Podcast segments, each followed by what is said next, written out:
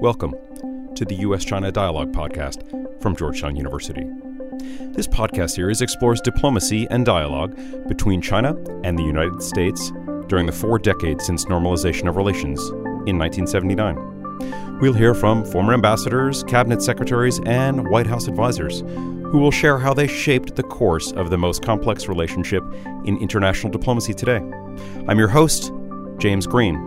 Today on the podcast, we talk with Charles Freeman III. As the headlines whipsaw Americans back and forth about a possible trade agreement with China, we sit down with a second generation China watcher, who is an expert in trade negotiations.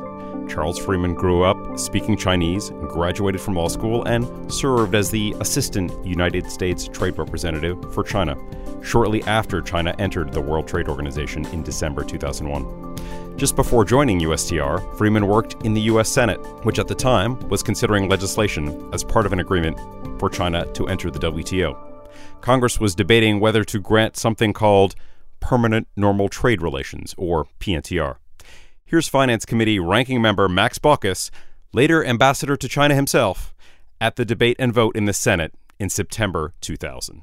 Mr. President, I am very pleased that we are about to complete the debate on PNTR and, and we're about to have a final vote. I think it's been a good debate. It's been a, um, a time when American people have an opportunity to think, learn more about uh, what PNTR with, with China actually uh, will be. It's, there are good arguments on all sides, but I'm, I'm quite uh, happy, frankly, that now that we're near the end of this long process, uh, that uh, finally Uh, the United States will grant a permanent normal trade relationship of China. In his discussion with me, Charles Freeman talks about his time at the Office of the United States Trade Representative, both the considerations for bringing cases against China at the WTO, and what worked in bilateral trade negotiations in the early 2000s. But we begin the conversation with Freeman's early exposure to a Chinese professor who went on to become an ideological soulmate of President Xi Jinping and the number five member of the ruling Communist Party Politburo Standing Committee, Wang Huning. Charles Freeman, thanks so much for spending time today. Um, you have a very interesting personal history as second generation China hand. Can you talk a little bit about growing up in China and, and uh, how that influenced your future career? Well, I never actually grew up in China unless you consider Taiwan to be part of China, and I know many of us do, many some of us don't. Um, I, I did grow up in in uh, did spend some time growing up in Taiwan, where my dad was in language school uh, in Taichung, and my dad, of course, was uh, embarking on a career that would be, you know, heavily China focused. He was Nixon's interpreter in '72 uh, when uh, when Nixon went to Beijing, and uh, so it was you know, really from from that period of time where I was, you know, watched double black and white TV of these images of of you know uh, monotone figures running around in in Beijing, and I, I but it just seemed so uh, fascinating, so so much opportunity, and that to, to you know that to be part of U.S. China relations and the, and the, and the growth thereof that really from the time I was about seven years old I knew that China was a big part of my future. Well, and your sister too, because your sister was also in the in my the China sister. Field. My sister, yeah, both of us were heavily influenced, and, and my brother too. Got, uh, my younger brother who who did spend a lot of time, and and actually when he was growing up, he started in Taiwan. He didn't actually speak any English when we moved back to the states. He only spoke um, Minnanyu and and some Mandarin. Um, wow. So that was a um, so we all kind of got the got the China bug growing uh, very early on. So then college and then uh, Fudan or law school? Yeah, no, I, t- I took a year off um, in in college and just uh, went back to Taiwan to work on on my Mandarin and ended up working for banks and stuff and going to to uh, Bushiban and uh, learned uh, learned decent Chinese, uh, much better than it is now and then came back, uh, finished up at at uh, at Tufts, and and actually uh, did a couple of courses here at Georgetown to get my degree. Degree, and um, then I had I got a what was then a USIS scholarship to go to Fudan and and study whatever I wanted to study, and I studied. Uh, uh, you know China's post-Mao economic development policy, which at the time was What year was this? This was 86, 87. And actually, um, one of my professors at the time was Wang Huning, Mm, um, wow. uh, who now is, of course, the um, a fairly ideological um, advisor to, to President Xi. And uh, On the Politburo Standing Committee, sure. yeah, and we uh, at the time he was we were working on the or he was working on a draft to the foreign investment law, and he came in with, and I was auditing his class, and I was the only foreigner there, obviously. What, what was his class? Um, Economic It was a, it was law and economics, um, something like that. And you know, he'd come in with a new chapter every basically every week, and the students would go through it, and I would, and I remember thinking, you know, as we went through, is all this. You should do this. You should do that. We should do this. We should do that. And I kept waiting for the the the part that says or else, and this is what this is what will happen if you don't do this. And um, you know, I went up to the, the I went up to Wang Huning at Professor Wang and said, you know, is that coming? And he said, he said, young man, you don't understand. In China, law is uh, a li. It's a it's an abstract guiding principle.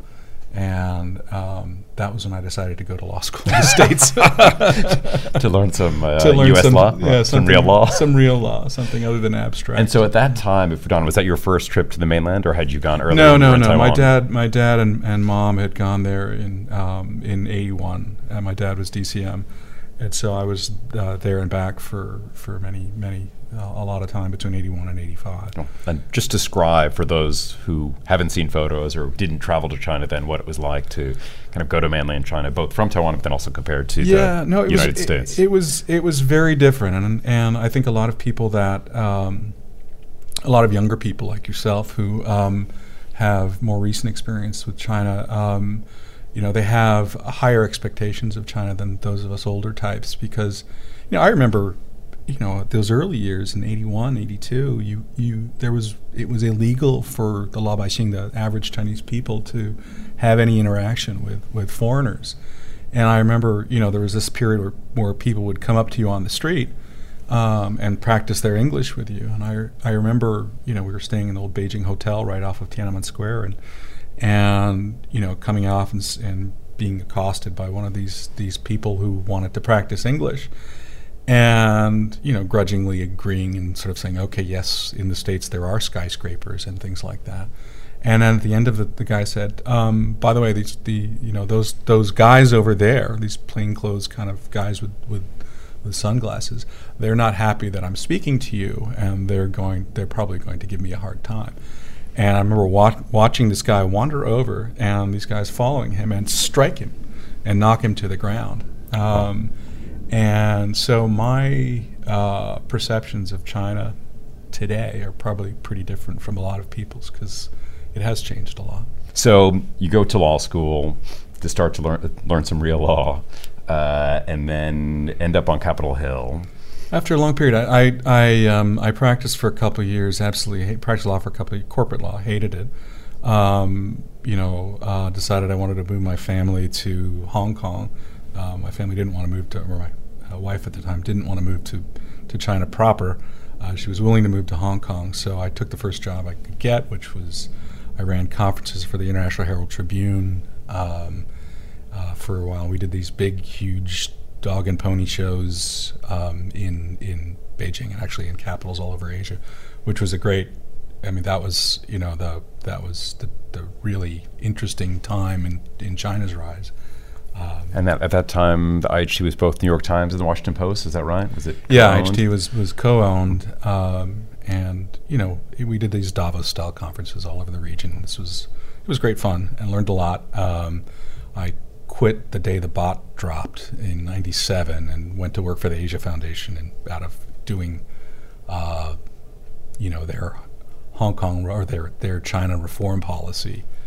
Um, so I actually got to work with with like people like Lenny Fu at at, Be- at, at Beida and a lot of the guys that were working on the the doing the pre WTO accession uh, legal reform, just sort of scrubbing stuff on what needed to change once they joined WTO. So um, I had a really cool kind of um, you know uh, seat at the table for a lot of the stuff that was happening in China, and knew that I when I, I wanted to to when uh, there was a, a, period in '99 when um, Zhu Rongji came back and um, was trying to cut the final deal on on WTO accession, and there was a mix-up with the Clinton administration. They published, um, they they released the the terms of the deal before Zhu had a chance to come back to China and and you know get consensus.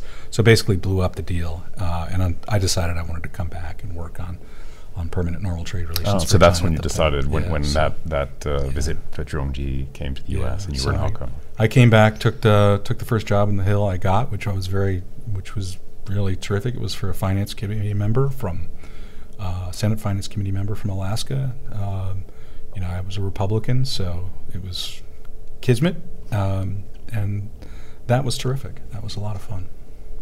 Uh, and then I wanted to ask you about you talked about your work at uh, on kind of legal issues in WTO preparation on Capitol Hill at that time, 99, 2000, 2001, as the legislation was moving forward to grant China permanent normal trade relations.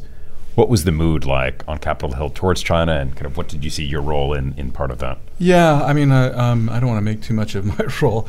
Um, you know, the Senate actually was a relatively minor player in that exercise. The House uh, really was the, the primary uh, place where that happened, although, um, you know, we did our part. Um, but remember, this was a period when you had this annual most most favored nation uh, debate, and you had uh, you know members of the business community coming up, but also the human rights advocates, Taiwan folks, um, um, Harry Wu, and, that gang um, coming up, and, our, and the labor people ca- arguing for and against MFN. And it was a very kind of chaotic period where, but the the business community always prevailed in that debate and so the business community was, you know, was was gearing up for kind of one final big push. We're going to do this one last time. So it, it, there was no question it was going to happen. Uh, I don't think it was just a, a, question of of what needed to be, you know, what we needed to pay what off. What would be extracted? What would be extracted yeah. in the process, and um, and you know, I think the, the Clinton folks and Charlene Barshefsky and and the the folks that were lobbying for PNTR um, um, and then when when you know uh, they did a, a, pretty pretty masterful job of, of working the hill and, and managing things, and so it was uh, it was it was a privilege just to be, just to watch that that process unfold and um, and on Capitol Hill, members of Congress were in the Senate where you were what did they think about what was going to happen in China, or what what um, PNTR and then WTO entry would actually mean for U.S.-China relations, or for China? I, I, think there was there was um, there was some sense that China was moving towards becoming more of a normal country in quotes. Um, and, and, what that, does that mean to you, to you, or what do you think they meant by it? Um, I think more where there was more pluralism um, and um,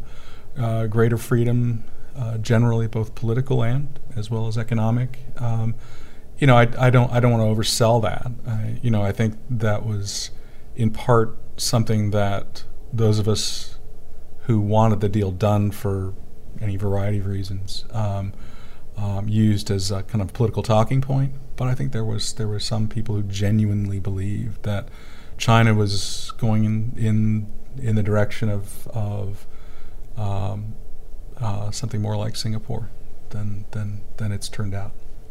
We'll get to that in, in a little bit. So um, then PNTR passes. Uh, China enters the WTO in December of 2001.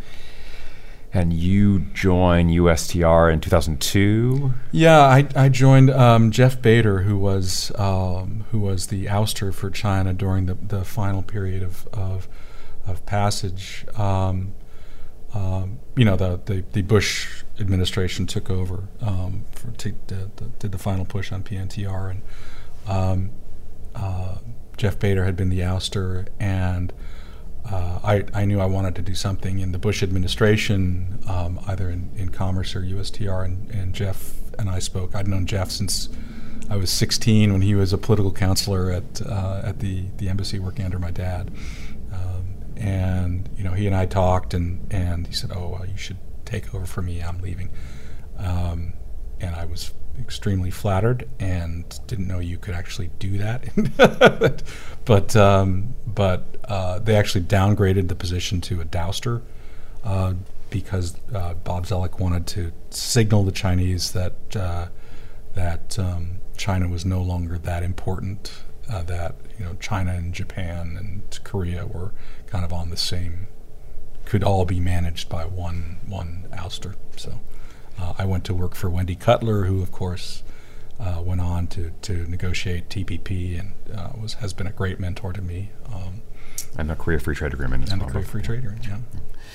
Um, I guess one of the things that Wendy mentioned when we spoke with her was at the beginning of the Bush administration during uh, Bob Zoellick's time at USTR, mm-hmm. there was an internal discussion of when would be the good time to bring cases against China at yeah. the WTO. kind of you have to have for all countries that are joining the WTO. There's a normal implementation process, and numbers of laws have to be adjusted, and, and certain new policies have to put, put forth, and so you have to allow that to happen. And there was a schedule of tariff reductions and other changes to Chinese regulations. And so, what was the balance between moving ahead with the legal case yeah. at the WTO and kind of letting that happen? What was your view on the ground, kind of on the inside? How did you see those things? Well, I mean, it, I mean, we kept getting pushed by folks on the hill to to bring cases, bring cases, bring cases, and the reality was that there weren't there, there wasn't this roster of cases to be brought. Um, frankly, we at that time, you know, MOFCOM, the Ministry of Commerce, still had a fair amount of juice and was still in a mo- mindset that you know we want to get this WTO thing right. So we'd bring bring issues that we saw with their implement with WTO implementation, and you know nine times out of ten it would get solved. And so can you just walk through, since you were on the kind of USTR end, how that would happen? A company would come to you or an industry association and say, "Hey, we have this regulatory issue that seems to be WTO inconsistent. Charles, can you help us?" Um, yeah, I mean there were there were things. I mean, for example, the uh, one of the things that that USTR negotiated um, with the Chinese was the right of distribution that companies could distribute through China, throughout China, and um, it, that was supposed to happen on I think day one, um, and uh, companies still couldn't did not have that that ability, uh, including some some of our bigger uh, agricultural commodity uh, companies, and and they came to me and said, you know, will you will, can you help us with this? And I went to the Chinese and they said, sure, give us an example company that, that wants to get this done. And so at that time, actually, one of them stepped up and said, okay, we want to actually go through the process. A U.S. company was willing to be the. They willing to be the guinea pig. Mm-hmm. And, and so things like that. I mean, they, they, there was a very. Um, uh, it was a time when, when there was a lot of, of it was not uh, not it was not uncontentious, but I think the relationship between um, the U.S. government and and and MOFCOM in particular, but also AQSIQ and some of the other agencies, it was it was pretty, um, it, you know, it was it was cooperative, very cooperative um, for the most part, not always. Um, you know, we had our shouting matches. Um, I lost my temper more than a few times, at, uh, but that was mostly at at at um, uh, the uh, the planning planning associations. Uh, and so I wanted to ask you about different kind of mechanisms. NDRC. Yeah. NDRC, yeah, yeah. The, the um, former planning commission. Um, so you guys would have a problem, you'd go to MOFCOM or NDRC. There also were kind of other structures in addition to a legal routes, the WTO the Joint Commission on Commerce and Trade yeah. as a way to do that. Can you just talk through, in your mind, how you use different interactions and touch points with your Chinese counterparts to push these sorts of things? Well, I mean, we realized very early on that MOFCOM's juice, um, its political capital, was eroding very quickly, and um, other agencies, by and large, stopped listening to them about six months after WTO accession. So wow, that's soon. Yeah, I mean, and and you had you know I remember going in and and talking to um, uh, one agency um, and saying you know this pro- you've you agreed at the WTO to do this. MOFCOM wasn't in the room. You've agreed at the WTO to do this. You need to change this to comply with your WTO commitments. And they said, well, of course you'd say that. You you're a, you're a trade guy. Like, well, no, this is a national legal commitment Um, and they would say, "Yeah, well, okay, yeah, we, you know, thanks, thanks for your time." So one, one of the things that we, we wanted to do was we realized that um, there was no interagency process within China to manage some of these challenges. So we wanted to create an interagency process. So that's what we did by elevating the JCCT at the time to um, a vice premier and a two cabinet level um, U.S. official um, uh, uh, structure. And you know, the first couple times it was pretty. It was pretty. Uh, it worked pretty well. One of the rights that other WTO members had under China's accession protocol was a safeguard mm. measure. Um, I seem to recall that there were a couple of, not many, but there were a couple of industries in the U.S. that had applied for that yeah. kind of safeguard provisions. Could you talk a little about what that is and sure? The, the I mean, the discussion was I mean, inside the administration. Yeah, it was, it was a little controversial. Uh, it was very controversial with the Chinese. It was one of those things that um, that uh, the Chinese negotiator. This is we, we, it was called Section 421 here in the states. It was essentially that you know if imports from China spiked to the point that they were harming the U.S. U.S. economic interests, then the, the, the United States could unilaterally put on uh, safeguard measures to uh, to limit the imports of that of those products. And the safeguard measures would be tariffs or quotas. What would the um, safeguards usually be? Uh, I, I I think it was open ended. Mm-hmm. Um, terms, but I, I can't. You know, it's been a few years. Um, but uh, but but for example, we the, you know companies would would come to us and say, you know, we are suffering from this, that, or the other thing. One of the things that we, we kind of, I mean, honestly, we made a bit of a political decision early on that we would only only do this as a as a as a last gasp, and and um, if it if we really saw uh, rather dramatic economic harm, um, in part because we knew this was like a, a, bit of a third rail for the Chinese side. And the Chinese side would say to us, you know, put a 201, put, uh, you know, put a broad safeguard in process. Don't single us out. Don't discriminate against China. When we'll we'll play ball.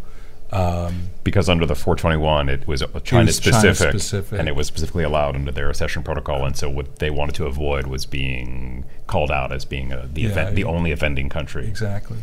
And I, I, have to say, the the cases that we got, we, we got one for um, the the first one we got under 421 was something called for uh, for uh, a a product called a pedestal actuator, which went into which was something that raised and lowered um, seats in scooters used by disabled people. Very tiny market, one producer in the United States. Um, it was really hard to see what the economic harm, the, the massive economic harm was.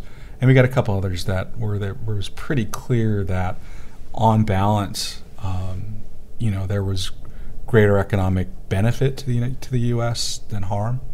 So um, that that that process wasn't used until the Obama years when, when the tires, uh, the tire uh, uh, quotas were put in place.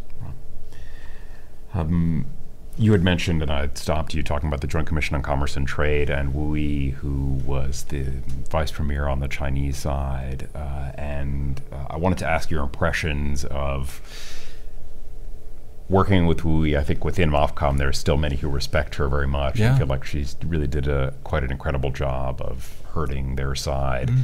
Um, so I'd, I'd, appreciate your views on her, and then I'll ask you about a couple of other MOFCOM folks. Yeah, she. I mean, I don't think I, I would be surprised if the WTO accession could have gotten done uh, without her. Um, she didn't take any crud.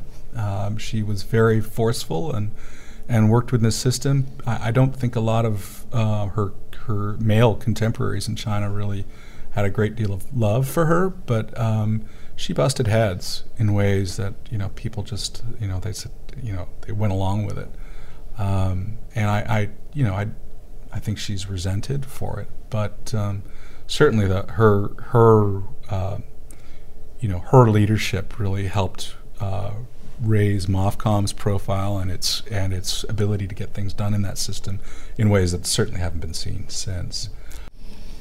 Um, I want to ask you about what you thought at that time, what kind of worked and what didn't work in dealing with Chinese counterparts. Yeah.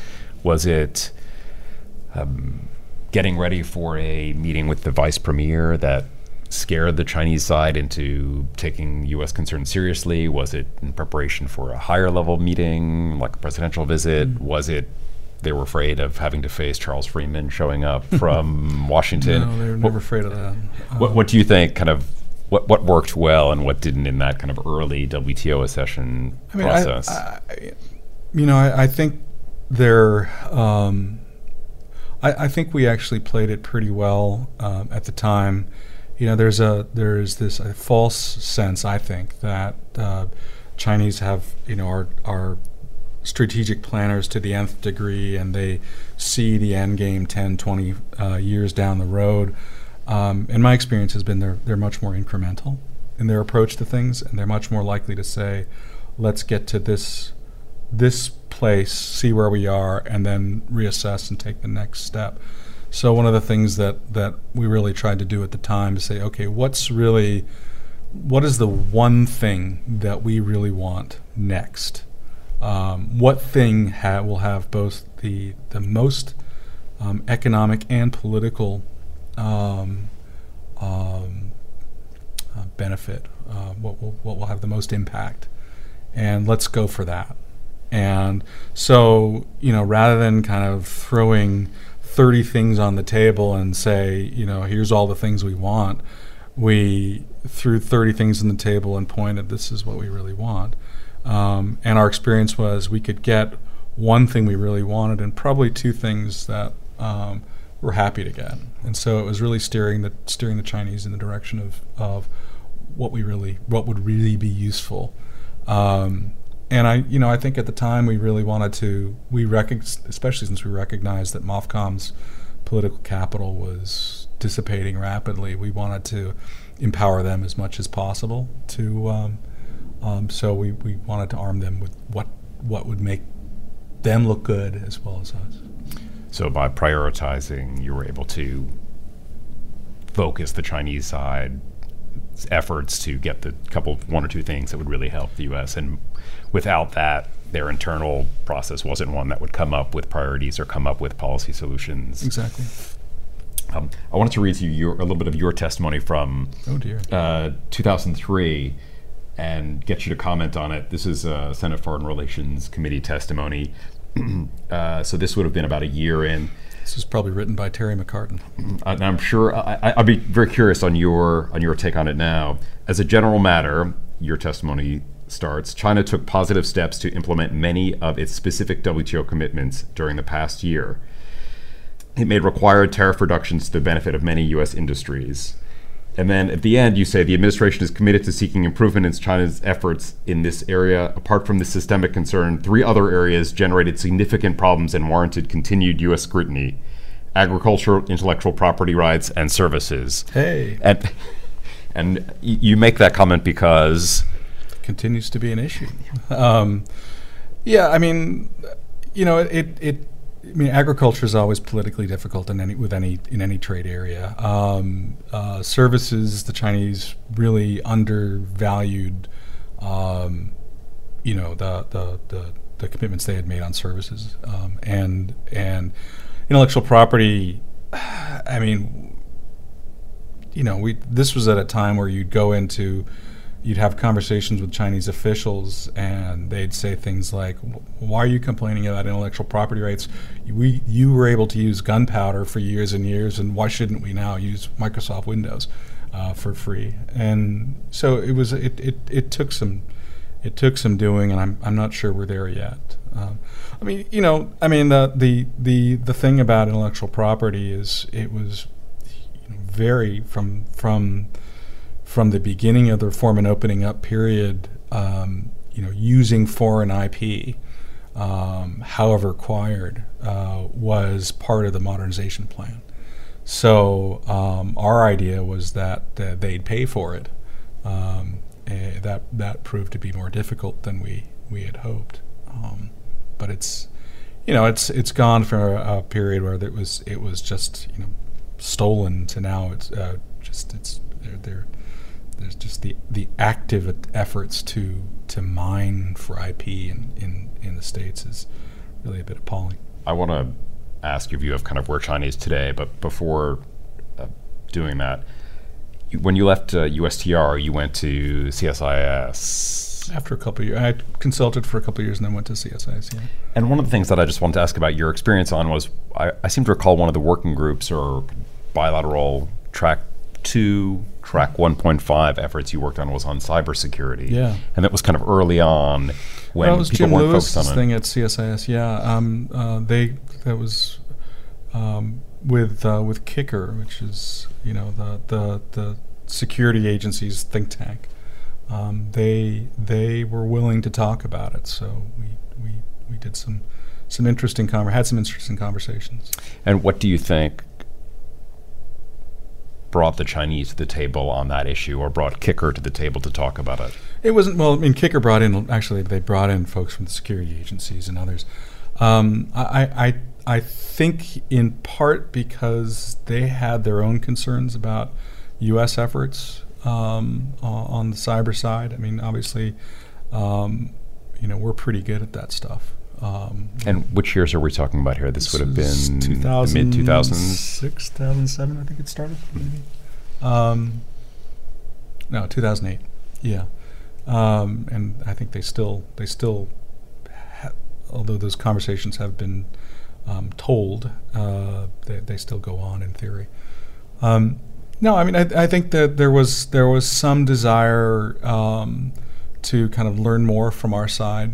Um, there was also a desire um, to work with the U.S. on on um, on criminal stuff um, because uh, they they did face some challenges from from um, cybercrime Mhm. themselves. So um, I think the the FBI really wanted to have a much more collaborative relationship um, on cyber issues with uh, their Chinese counterparts, which were frustrated very quickly. But but um, the, some of the, the conversations that we had at, at CSIS enabled some of some of the that that discussion to take place.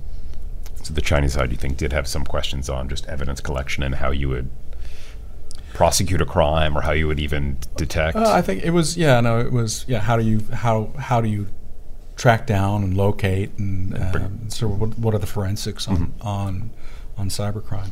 Uh, so that that but it was it was very interesting and there was a lot of discussion on you know can we get to a, a common view of norms of behavior and that kind of thing and um, the answer is no.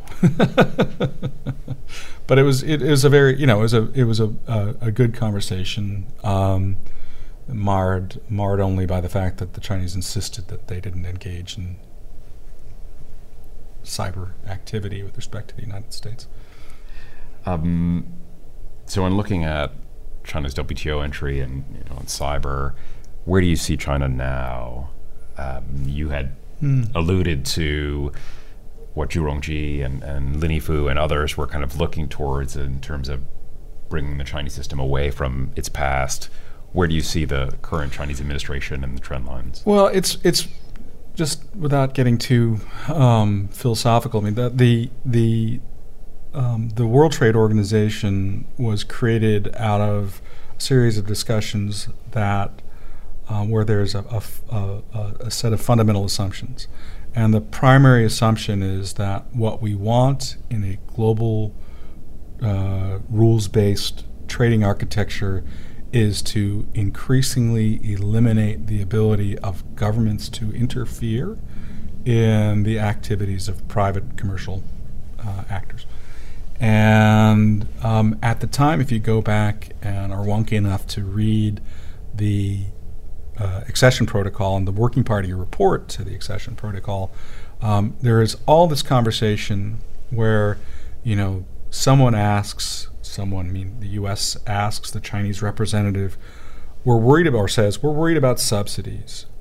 We're worried about state owned enterprises. We're worried about um, industrial policies. And the Chinese side said, don't worry, we're going to get rid of all that stuff. And so there really was, and I don't, I don't, I, I, I, I don't think that um, that they were making it up. I think they really did anticipate that they were moving toward a much more open and free market approach, at least from the the, the, the disciples of Zhu Rongji, um, and of course that's not where we are. And so, if you were to ask me, um, is China abiding by that, or do they abide by that fundamental assumption behind the creation of, of WTO? I'd say categorically no. The model now, such as it is, and I'm you know I'm not sure that the China model that everybody touts these days is the model that gave China such economic success. In fact, I would say probably not. Um, but the China model is not compatible with that fundamental uh, assumption behind WTO. So I think we are in a very, very different place than we started out back in when, when, when the negotiators on both sides or on all sides were working towards towards getting China into the WTO. Could you just talk a little bit about how the WTO mechanism works in Geneva? And you, you had mentioned the um, questions put to the Chinese representatives in Geneva. How does that work? And well, I mean, you're, you're all sitting you're all sitting around. I mean, it's um, it's uh, it would terribly frustrate um, uh, advocates of, of unilateralism um, uh, here in the states these days. But it, it, it you, you it's you sit around and you you you you put your you put your flag up and you you raise a question and the Chinese respond or don't, and you know you can ask 72 questions, and the Chinese or anybody else can respond to as many or as few of those questions as they want. It's it's not a it's a it's a it's a frustrating exercise for those of you who are trying just trying to get something done. Um, so um, we had there were lots of, of WTO processes that were baked into the accession protocol that you know that we were supposed to to, to check um, and um, check on China's progress of implementation and all that stuff, and those didn't work particularly well at all for a variety of reasons. So um, I think China was uh, very quickly found that the the the WTO process was gameable pretty easily um, so the the WTO as you know, you know, abiding by WTO commitments, uh, the letter of WTO commitments, um, as well as the spirit, was something that you know was yeah you could do it a little bit, you could do it all you know here and there. It's it was not the WTO is not a uh, a particularly effective organization for policing um, uh, the kind of behavior that that I think many of us are concerned about these days in China. I think one of the problems is often around transparency and mm. regulatory transparency and how companies don't know exactly which rules are in place when or yeah. normative documents that come out that yeah. are not published in any public place and uh, then trying to use the Geneva process to get that out often fails. Well, and notification is the big thing, right? I mean, uh, you're supposed to you're supposed to notify um, all your your rules and your your laws and one of the things that the, the Chinese told us very early is we, we have all these these laws, these rules. We don't know which are in effect. There, many of them are contradictory. Uh, it's very difficult for us to notify all this stuff. So they're they're they're you know um, they say you know we're, we're trying to notify, but it's I, I I I feel their pain. I understand why it's been so difficult. Doesn't excuse it, but um, and you know again when when you're when your rules and your, your laws are, are abstract guiding principles, um, let's be honest, the, their utility in terms of um, what they actually mean is, is, is less than might be appreciated here in the States. So you've had 30 plus years at an official level dealing with China, longer with your own personal history. At a big level, what lessons have you learned what works and what doesn't in dealing with kind of Chinese counterparts? And I would just ask for what changed and what hasn't changed in your your experience. Um, you know, what's changed is I think the the there really was a core cadre of Chinese officials that believe in, um, you know, the utility of, of the rules based architecture to drive Chinese reform and to help China move up the up the value chain. Uh, and I think those those uh, those people have been either uh, mustered out or just lost uh, lost their way. Um, so so I, I, I really you know I, there there we always say and I always say there's still a there's still a group there are still Chinese that believe profoundly in the principles of, of, of market openness and reform and transparency. Um, you know, uh, they aren't exactly they aren't exactly front and center. They're not driving the boat at this They're moment. not driving the boat. Um, so that that's I mean maybe they'll come back, and I certainly hope they do. Um, and I, I think, you know, I don't wish ill on the Chinese economy, but it's hard to see how, uh, with the direction it's going in now, that there isn't some sort of um, significant bump in the road, um, and maybe that will cause that will bring back more of a sense of okay, let's let's let's return to, to first principles here. Um, what what's what's always been effective with the Chinese is is um, um, is multilateral um, uh, pressure as opposed to unilateral or bilateral pressure. Um, so uh, I, I do worry, for example, with the, the tariffs, the, the unilateral tariffs that the president is placing these days on China, that it, it's it's missing out on a uh, on um, the multilateral strategy which I think would be more effective, um, and frankly give um, less comfort to Xi Jinping that this is a you know, this is all an American plot. Do you think Chinese officials still care about what happens in the rest of the world and how the rest of the world sees China? I think yeah, I think China does does care about its place in the world, uh, very much so. Um, you know, I, it does not want to be viewed as a bully. And, you know, it's one thing for the U.S. to say, okay, you're a bully. And they say, well, no, you're the bully. And you can get into a name calling thing. If the entire world says, you know, hey, we're, we're, not, we're not happy with what you're doing, I think, I think there's, there's more likelihood that China stands up.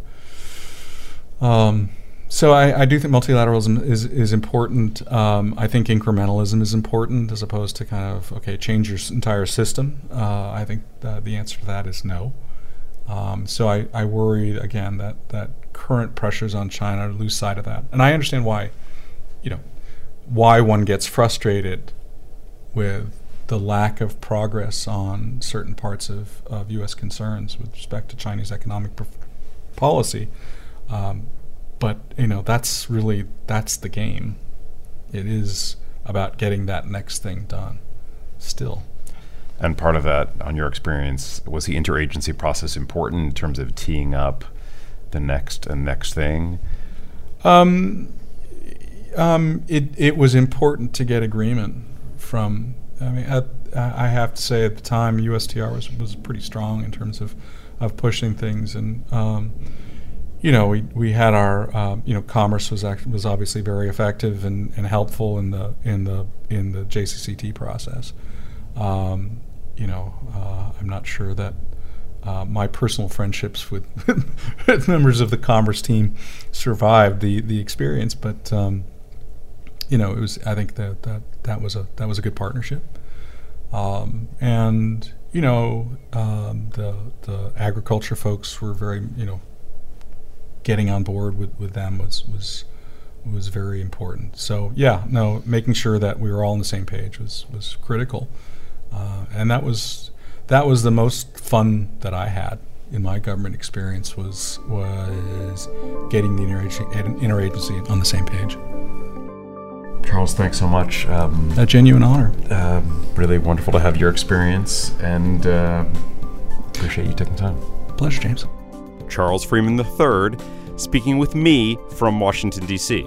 You've been listening to the U.S. China Dialogue podcast from Georgetown University. I'm your host, James Green.